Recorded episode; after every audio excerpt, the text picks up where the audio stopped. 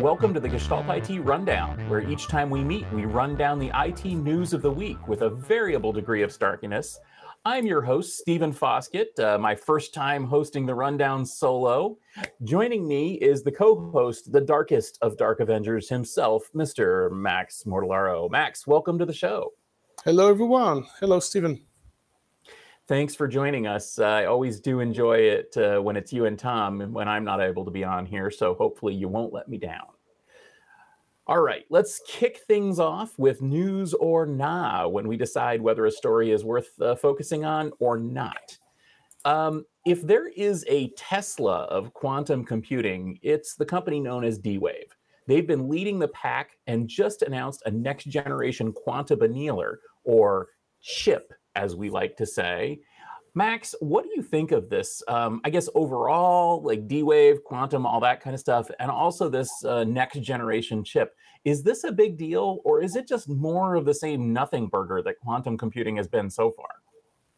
That's an interesting question. Actually, it all goes down or boils down to what we're looking into uh, quantum computing. I think it is still a very much narrow field as of now in terms of what is being produced and what it can be used for. So what I've been reading about that is that uh, D-Wave, uh, the, the, chip they're making, seems to enable uh, it, solves specific use cases where you need apparently to uh, to do energy optimization problems. I'm not an expert in that field, by the way, and and therefore it is very narrow in its application. The the, the question is, you know, who is it is that useful for? If we look at what we do in general purpose IT, I don't think that it's something which is uh, that's interesting, at least from from my perspective. But for some very specific focused use cases, it might be a big deal. So I don't know what you think about that, by the way. Yeah, I'm um, I'm skeptical. I, I got to say, I'm super skeptical of D-Wave overall. I mean, I um, I follow it from a kind of a non-tech uh, perspective. In other words, you know, I, I, don't know what the heck it is. Uh, I don't mm-hmm. know if it's the real deal. Um, but I'm super skeptical of it. I'm not sure that this is really quantum computing at all. And if it is, I'm not sure that it's going to actually deliver the goods. Um, but I guess we'll see. Um, frankly, I'm going to go with nah, just because uh, basically it's quantum computing. And what the heck is even that, you know? Mm-hmm. So. Anyway, I guess that's that for uh, for D Wave. Um, up next, uh, what do you got for me? So what I've got for you, uh, let me check that right now. Um, well, one thing we were talking about recently, and it's a discussion we have very frequently uh, when we're chatting together, is talking about uh, NUCs, if I'm saying that right in, in English. And it seems that you're a very avid user of NUC. Uh, so one, one point for you is uh, uh, you've been following that space, I think, very closely for many years. And uh, I'd like to ask you, uh, what do you think about the uh, recently announced 11th generation uh, of NUCs? Uh, do you think that it's worth the upgrade, or uh, is it something which is more of a non-event from your perspective? Yeah, I'm I'm um, kind of excited um, and kind of not. Um, it seems like every generation of Intel NUC or NUC, um, it seems like every generation is pretty cool, but not quite there. Um, and just as background, these are basically tiny computers uh, that are full on, you know, Intel computers, and you can run basically anything on them. They're super popular in the home lab um, wor- wor- world, especially, you know, the VMware folks, a lot of the build home labs out of them. I actually just bought 30 of them, uh, if you can believe that, to build a cloud. They mm-hmm. are fifth and sixth generation NUCs. So they're way, way back um, when they had Atom CPUs and so on. And uh, you know they're they're really really cool. They're really useful um, especially when you're doing things like what i'm going to be doing which is like building a kubernetes cluster because they can run the latest software uh, they're super low power they're super quiet you know that sort of thing. Um, the 11th generation uh, incorporates the new um, you know next generation tiger, tiger lake cpus um, that brings with it a bunch of cool features just inherently because of the cpu you know you've got pcie gen 4 um, You've got Thunderbolt 4 built into it. Um, you've also got two and a half gigabyte Ethernet, uh, two two and a half G base T. um, Ethernet, including dual ports in some of the models. Now, it's important to note that these have not actually been announced; they were leaked. Um, oh, and um, our friend, uh, you know, Florian over on uh, Virten.net, I'm going to include the link in the notes here, um, has a rundown of of what the systems have. Um, it sounds really freaking awesome, but of course, most of that is really, like I said, just due to the fact that it's using the next generation CPU. Um, and there's some big asterisks here. The biggest asterisk is that this NIC is not supported by vSphere. Um, so that's going to be a problem. But that's been a perennial problem with the NUCs, and we've you know kind of mm-hmm. worked around it. Um, I'm excited. It's a next generation NUC. It's going to be faster. It's going to have some cool features. Um, not super excited. I'm going to go with nah. What do you think? I think it's a uh, it's it's a pretty cool thing, and as you said, you know, even if NUCs have never been formally supported, there's always been some kind of workarounds, and they are still so much so much popular with all uh, the uh, ESXi and VMware uh, people. So uh, I think it also makes a kind of nice introduction into the the next topic. Yeah, well, and that's the thing. So, um, as like most of us do, uh, you know, we follow VMware pretty closely. We're pretty excited about uh, you know vSphere, but VMware is going into the cloud, and uh, VMware actually at v- VMworld this uh, today or yesterday just announced uh, the VMware AI Cloud. Is this the final realization of VMware software-defined data center, or is it just another um, uh, AI washing for the sake of marketing? Yeah, that's that's that's an extremely interesting announcement, and uh, the, the the entire uh, discussion around what AIML is about and what it delivers is always a, a hot topic, one that keeps it's the gift that keeps on giving, right? But in, in the in the context of VMware, I think that there we're finally moving in the right direction uh, in terms of what we were expecting from all of these tools. What we're seeing now, and what I've been reading about that, is what I was expected to was, was expecting to see in vRealize actually not one or two years ago, but eight years ago, when I was still a pre-sales consultant and we were being sold the concept of what vRealize is doing. At least if we're talking about uh, vRealize, uh, you know, the operations part of, of vRealize, that's what we wanted. We wanted to get these health shields and all of this information coming in, but uh, um, I think that it's still uh, I mean, at least from if we focus purely on the VMware topic, that's a great advancement. No, if I understand it right, that is for now limited to vSAN. And the thing about uh, about uh, this topic, which is about storage, is that VMware uh, seems on that aspect to be somehow catching up with the others. If you look what some of the other vendors have been doing. If you look at Pure1, for example, and other things, uh, all of these recommendations and all is nothing new actually. So uh, it's news if you're in the VMware ecosystem, if you are a, a vSAN user, and if you're re- investing heavily into those uh, you know tools such as vRealize Automation, vRealize uh, whatever it's called for operations management and so on. But otherwise, I don't think that it's such a big deal actually. Yeah, I mean, my concern is that basically they took the word AI cloud and applied it to basically an operations product when they actually have an AI cloud sort of coming with Mont- Monterey, which is something we're going to talk here in a minute. So um, yeah, I'm I'm not super um, excited about it, uh, but it is actually a really good piece of kit. I mean, it's it's good. It's undoubtedly good, but um, you know, it's VMware catching up to what a lot of the other storage vendors are doing, in my opinion. Mm-hmm. Okay, and moving to uh, to some other news, uh, Stephen, uh, you know, I know that Arista is a long-term uh, field day presenter, and they just announced at Networking Field Day that they are acquiring uh, Awake Security. So, since you know that company uh, very well, what is Awake Security bringing to Arista, is it really big news, or is it just another uh, acquisition for IP, or what do you think about that?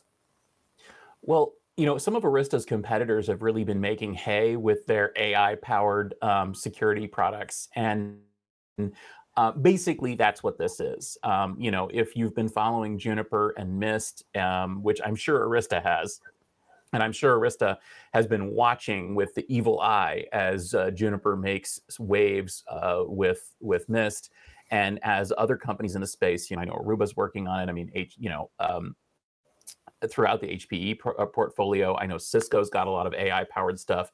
Um, you know, Arista needs it too, and um, they've got it. Awake was a pretty good, uh, pretty good product. It was pretty well respected, and now it's part of the Arista family.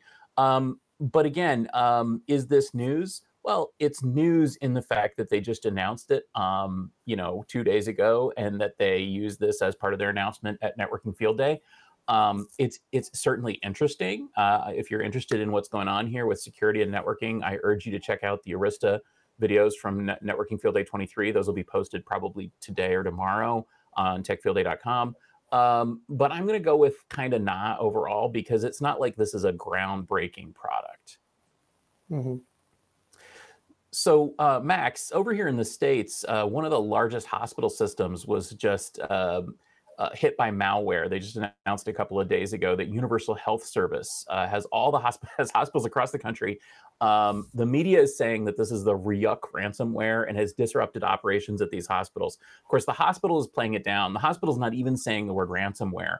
Um, what do you think of stuff like this? Is this news? Is this uh, j- just the latest in a series of attacks, or is is this sort of a next generation um, situation? Uh, very good point. So uh, the, uh, the, in, in my view, in my view, uh, this is just the the latest attack. I don't think it's something uh, that something more serious is going on. And the reason why I'm saying that is that the uh, the uh, so first of all, ransomware attacks are happening in all of the verticals possible. Healthcare is just gets always more attention because the health, uh, the life of patients is threatened. Uh, so it's not the same stuff as uh, not being able to upload your runs for three or four days, right? But the, in the in the case of uh, in the case of that uh, of that U.S. healthcare network, it's it's a big one. It's a Fortune 500 if I get it right, and therefore the impact is much more massive because they have much more hospitals. But it doesn't seem that this is a change in operating model or that it is a, a higher threat or something of this kind. Because you would if you would have many healthcare organization targeted at the same time and all going down at the same time, then you will think about some kind of coordination, some some some planning, some some kind of agenda behind that. But in that case, it just seems to be one, uh, you know, uh, hacker malware organization, whatever you want to call that, which is focusing on one big company because they can they are hoping to extort some money out of them. So for me, it's not something serious. It's not an escalation uh, who knows? But it doesn't feels like one at least. Yeah, and I, I got to agree with you. I feel like um, a lot of this stuff is um, just sort of the next bad news in a long line of bad news, and um, you know, it's it's almost uh, it's almost hard to get excited about yet another hospital getting yet another malware attack. But I think maybe what the story here is is just the fact that this is such a big um, hospital group. Um, they have their IT systems are spread across, and of course, that's what hospitals are trying to do right now. They're buying, you know, big ones are buying small ones. They're trying to use the same IT systems across all of them, and that spreads the risk, and that creates a new risk. Um, but yeah, I think it is just sort of the the next in a series of uh, you know of hacks. Mm-hmm, mm-hmm. Okay, so moving on to, uh, to to some of the main topics, uh, we, have been talking for months about Intel, you know, stumbling with their uh, you know horse race in the semiconductor manufacturing about their 10 millimeter process, uh, and and one of the challenge there is trying to figure out what does their naming uh, convention means actually. You know, uh, it's it's hard to figure out, and I think you spotted a great article on AnandTech which just covers uh, how confusing the uh, naming for the 10 millimeter process is. So, uh, do you what do you think about this situation? Yeah, I mean, we've been talking about you know semi manufacturing, and and it's funny because you know you know it's like oh well, is 14 really 14, or is that the equivalent of 12, or maybe 12 is the equivalent of 10, maybe 10 is the equivalent of seven. Intel says that they're like 10 plus plus plus is the equivalent of you know the TSMC seven, and, and it's just like well, I don't know. Um, but now it gets even more confusing. I had been wondering about this for a while. Um, many of you might have seen the term superfin um, out there in the press when you're, you're, you know, hearing about semiconductors and next generation. You know, we talked about the Tiger Lake announcement, and uh, you know, it uses 10 nanometer superfin. Well, what the heck is 10 nanometer superfin? I mean, what does that even mean? Um, so uh, Anand, like you said, they they kind of dug into this. Um, it's actually a really kind, really nice bit of uh, investigative journalism. I have to say, I am I, I'm going to tip the hat to them for digging into this. They spoke to tons of people within Intel on the engineering and the marketing side, and they uncovered the fact that basically there are literally 10 different ways that Intel has referred to their various 10 nanometer project or processes. Now, there's really only four different variations, but there's literally like all sorts of different things, and they kind of shifted it, and they kind of want to forget Cannon Lake because that one sucked, and so they kind of just moved forward to Ice Lake and called that 10 nanometer instead, even though that was 10 plus anyway, the bottom line is that um, there's kind of OG 10, which was the Cannon Lake product that was terrible. There's what they call 10 now, which is Ice Lake, Snow Lake, and so on, which are their, you know, kind of their current products uh, that are that are out there. Then there's uh, 10 Superfin, which is basically the, the the, the plus version of 10, uh, which is what's in Tiger Lake. Um, and then there's enhanced Superfin, which is coming next with the XE graphics. And I think that those of us who are kind of um, maybe not quite as in depth with this stuff, um, uh, you know, maybe maybe we can enjoy the fact that uh, now that we know that superfin just means kind of plus and enhanced superfin means plus plus. I, I guess that's good. I really hope that we don't see a rehash of what Intel did last time around with where they had literally they had five pluses, um, super ultra enhanced superfin I don't think so. Please, Intel, please uh, help us to just know what's what. I don't know. Um, but hey, Max, let's talk a little bit back to VMware, which is a little bit more interesting here. Um, so uh, we talked earlier about the vRealize AI cloud, which, like I said, is actually not a cloud of AI, but in fact AI to manage clouds. Um, but we also heard about VMware's Project Monterey. Um, they're partnering with companies like Pensando, Nebulon, NVIDIA, and they're building a composable infrastructure solution around next generation smart network cards. Um, these cards are known as DPUs or data processing units. Um, and this is the reason uh, NVIDIA bought Mellanox, basically, because Mellanox had a, a horse in this race. So um, I know you've seen presentations, Max, by Pensando and Nebulon at, at field day events. Um, and I know that you've been following these things uh, over at Tech Unplugged, uh, and you've, of course, everybody knows about Mellanox, at least if you're nerds like us in this industry. Um, what do you think of Project Monterey? Is is VMware really a credible uh, name in composable infrastructure, and is this how they get there? I think it's a Project Monterey is a big deal. Uh, to get to your first question, uh, is is VMware a credible, uh, you know, company in, in that field.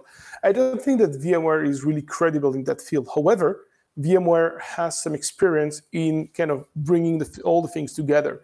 And the way I see that, that evolution where we went from, uh, so we've had the virtualized world, which we know very well, uh, well and over.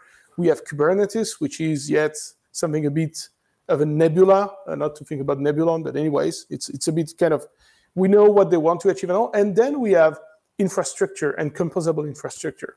And there, I think that VMware has a role to play in kind of orchestrating all of these composability, right? We we we know that uh, you know Mellanox slash Nvidia are uh, doing these uh, DPUs, if I get the term right. Uh, we know that all of the major vendors are working on composability in one way or in another, or at the very least have a Gen One product in in that area. We know that there is this consortium. I forgot the name, but there is a consortium which is I think it's the uh, DFS or ZFS, or it's not ZFS, ZFS. Anyways, there is a consortium to which all of the major vendors are participating into, and they are building standards for the next generation of composable infrastructure. And I don't see a reason why VMware couldn't play a key role here in building the orchestration around that. They've done that with vSphere, they've done that with uh, Cloud Foundation, and so on. And it, it, it seems to be yet another version of the SDDC, you know, not the software-defined uh, data center, but the composable data center, perhaps, you know. So uh, I think that yes, it, it does it does make sense, and if they're able to bring that vision, it, it will be absolutely great. And and by the way, uh, it kind of builds into some of the experience they have working with AWS. Uh, if you can compose the infrastructure properly, you don't even need to have VMs anymore. If you can cut and slice your architecture as you want, I mean, we've seen that. I remember very well from the presentation we had from Liqid uh, at uh, the last uh, Dell Tech World in, in Vegas, where we were together. And that was somehow part of that vision. So I do think that uh, it's an interesting project, definitely. Yeah. And I think that um, you know the interesting aspect with these DPUs too is that um, you know it, it is something that allows us to have uh, maybe better performance and um, you know kind of maybe break down a bit the whole data gravity question because you know if your NICs also have you know compute uh, compute power and programmability um, it, this this really is kind of a clever clever solution. Um, I know that you uh, are with me in um, probably when you saw uh, the Pensando presentation for the first time or the Nebulon presentation. I'm sure you were thinking, "Oh, it's like Coho data, you know, where the, the network is part of the storage, right?" Um, and I think that that's um, you know, it seems like a really clever idea, a really cool idea. Um, and certainly there are a bunch of companies, uh, really respected uh, folks working on these things. Um, you know, we had Nebulon present at, at, Field Day. We've had, you know, Pensando present at Field Day. And actually, uh, for what it's worth, on Tuesday, we're going to have a presentation from Pensando on Project Monterey um, with Tech mm-hmm. Field Day. So I'm pretty excited to see uh, to see that and kind of dig into this. Um, you know, my take on Monterey overall, like you said, this is um, another example of VMware continuing to make themselves relevant in the future of the data center, even as technology changes around them. Um, I mean, who would have thought that the uh, you know the VMware desktop company from that let you run you know Windows on Mac back in the day would be the you know the the future of the data center. Um, but it certainly is, and I think that this is actually a really good move for them because it it shows that they're continuing that progress on um, you know, owning the next generation data center. And um, you know, speaking of that, um, you know, continuing progress and owning the next generation data center, we got to talk conferences too. So VMworld is going on right now. Um, you know, I'm not there, you're not there, nobody's there. Um, it's a legendary conference, though. It brings together the entire industry, and um, it's easily the best attended conference for people like you and me. Um, but thanks to the pandemic, uh, it went virtual this year. What do you think of conferences this year? What do you think of VMworld this year? And what does it mean for the future of conferences in general? Yeah, so as you as you clearly stated, I'm not at VMworld this year. I just didn't have the chance to to to get there. But talking about conferences this, this year, at the very least, I think I've been writing some something on that very recently. Um, you know, virtual events are hard. It's it's really it's really difficult, especially so it's it's hard in general because uh, a virtual event is competing for attention. Uh, when you're at a physical event, you are there physically, you are present, you are focused, you are you are extracted from your natural environment, from family, from uh, children, from uh, work obligations, and you're just put in a place where you can focus with like-minded professionals, hopefully, and and therefore. Uh, the, the, the old world of physical events uh, was something that I really appreciated because it allowed me to focus in ways I couldn't otherwise. This new world of uh, virtual events is really hard, at least for me, to, to focus on. You miss the uh, you, you, kind of even even if you are to, you are watching a session from a very respected community member, you do kind of lack the uh, the how to say that in the physical presence, the attention, the uh, uh, the nonverbal communication, even if you see that on a screen, it's not the same as seeing that in real, right? It's all the signals that we're uh, kind of getting unconsciously, uh, you know, uh, that our reptilian brain or whatever you want to call that processes. So that that kind of breaks down the uh, the interest, and and most importantly. What makes VMware VMworld legendary is the community that was built around it, the people it brought together, and yeah I, I, I, really used to say, you'll tell me if you think the same, that I go to VMworld not so much for the presentation, the keynotes, uh, but I go there for the friends, for the community, for the people, for the uh, intellectual stimulation, which I get from going there. Yeah, I absolutely agree. And um, from my perspective, um, you know, VMworld is the the pinnacle community event. Um, but of course, there's basically no community around it this year officially. Um, but you know that got me thinking. Um, you know, frankly, there hasn't been a lot of official community at VMworld for a long time. It's all been unofficial. Um, I don't want to talk out of school about anybody, but I know people who go to VMworld without ever getting a pass and don't ever go to anything. They just go to the show and uh, you know talk to the people. You know, you get a hotel room, maybe you bunk up with somebody else. Uh, you know, you spend three or four days, uh, you know, walking around San Francisco and talking to people. Um, that's freaking fantastic, and VMware is lucky lucky to have that kind of dedication from people who are willing to fly in and not even see any of the any of the conference, not even see any of the presentations or anything. Um, and that's actually kind of happening. I, will give a little shout out here um, to a friend of mine. Um, you know, there's a, a, a Discord community called Orbital Jigsaw that has just a tremendous, tremendous alternative community running right now. Uh, basically, think of the what they used to call the V hallway track. Uh, that's what's going on over there at uh, at Orbital Jigsaw. So if you're interested in that um, and you want to attend VMworld, uh, the social parts of VMworld, just go to uh, discord.gg slash orbital jigsaw and you'll find uh, that community. Uh, tell them tell them I sent you. Um, but uh, you know, I think that this is well, VMware should be maybe a little worried about this because frankly, if if a third party is providing what it was that we got out of VMworld, maybe we don't need VMworld anymore. Um, you know, maybe it's maybe if it's all about the community, maybe we can do that. Um, we do need some kind of focal point. We need to bring people together. Uh, it, it is really hard for companies to do this. A couple weeks ago, we had uh, a sprint with Nginx, and um, one of the people in our Tech Field Day community, um, Calvin uh, Hendryx-Parker, uh, well, he developed uh, the platform for the Python user group uh, or user conference, and we um, and we uh, deployed that with Calvin and Nginx as a Sprint for the virtual conference. And um, you know, I really liked it because it was content first. Um, it was really interesting. You know, it was trying to bring in that community, but it just showed how hard it is to to do these things virtually. One of the things that really killed us was the hackathon. Oh my gosh. Um, it's so hard to do a hackathon when you're not in a room with a bunch of you know cokes and uh, snacks. Um, that was a big challenge for them. But on the flip side, you know, we had people attending from all over the world. I think I think that anyways that's that is a common trend we're seeing with all sorts of events. You know, even even the tech field day. You know, the the, the physical presence is so much important.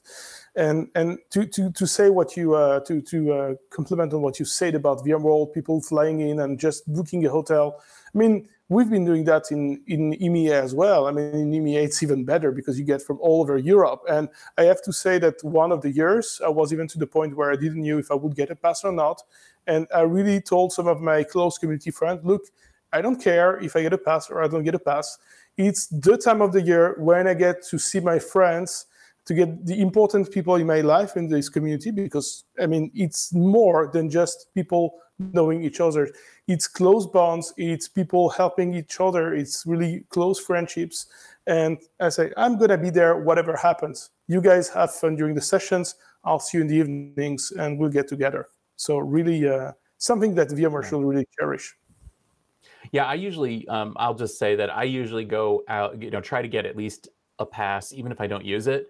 Um, I love, uh, you know, Cisco Live has had uh, basically a cheap pass. VMware sometimes has had this as well um, just because I feel guilty if I would go to their show without having a pass. Uh, but there have been times that I have never used the pass that I got. In other words, I never walked past anybody checking badges because that's like not the thing, right? We were all just, you mm-hmm. know, um, doing everything else. And there's all these other, you know, wonderful community things. You know, you've got the vBrownBag, you know, you've got VMunderground, um, you know, you've got all the um, all the stuff going on with the vendors and briefings and um, but it just doesn't feel the same this year. Um, I'm sorry. I just can't wait to get back in person. Um, you know, Tech Field Day is virtual right now. We're going to have in-person Tech Field Day just as soon as we possibly can. I think maybe Tech Field Day will be able to revive soon. But um, let me uh, let me ask you, Max, and then we'll ask the audience as well. Um, what do you think? When are when is there going to be another VM world in the classic sense, if ever? Well, I, I do really hope that we're going to see uh, some kind of normalization around 2021. It all depends about what's going to happen, of course, with the uh, situation around the world during the uh, you know uh, autumn, fall, winter time. You know, see how it's going to evolve. Whether we're going to see some improvement, maybe with uh, vaccines or whatever's going to happen, or maybe we will just get used to the fact that this thing is around and that we kind of need to shift the way we're doing things. And and you know, as a species, we've always adapted, and I, I'm sure that we will adapt as well even this time. But really, I can't wait to get back physical. And I swear I will not complain about coffee anymore. Hey, there's some good coffee. Uh, you know, you can get some good coffee in different places. Um, oh man, yeah, I, I agree with you. I think that the earliest we'll see a, a, a big open conference would be the second half of next year, and I, am going to go out on a limb and think, you know, my, we might not even see it then. Uh, it might be a couple years before people feel comfortable because it's not just the law and availability of vaccines and stuff it's people's personal comfort and i don't know when people are going to feel comfortable uh, enough people a critical mass of people are going to feel comfortable getting on a plane going to a big conference center you know mixing and mingling with people from all around the world. Um, it feels like a lifetime ago uh, that we mm. that i was in san francisco for the rsa conference. And um, and that's the last conference i attended. And um, hopefully it won't be the last conference i, I ever attend. Um, so on that positive note, I guess uh, let's go ahead and, uh, and wrap this thing up. Thank you guys for joining us. Um, I'd love to hear from you. Uh, please tweet at sfoskett and tell me when you think conferences are going to come back. Um, I, I, don't know. Um, we'll see. So please remember that the rundown is available as a podcast as well. And um, it's live on YouTube every Wednesday at 12:30 Eastern Time, 9:30 Pacific, uh, at youtube.com/slash Gestalt IT Video. Uh, we also post uh, the videos of this on our Facebook page, which is facebook.com slash gestaltit. Uh, we'll be back next Wednesday to talk about uh, all the IT news of the week that was, uh, probably me and uh, Mr. Tom Hollingsworth himself. until then, for myself, for Max Mortillaro, and of course, Tom Hollingsworth and the rest of the Gestalt IT family, here's wishing you and yours a super sparkly VMworld. Take care. Bye.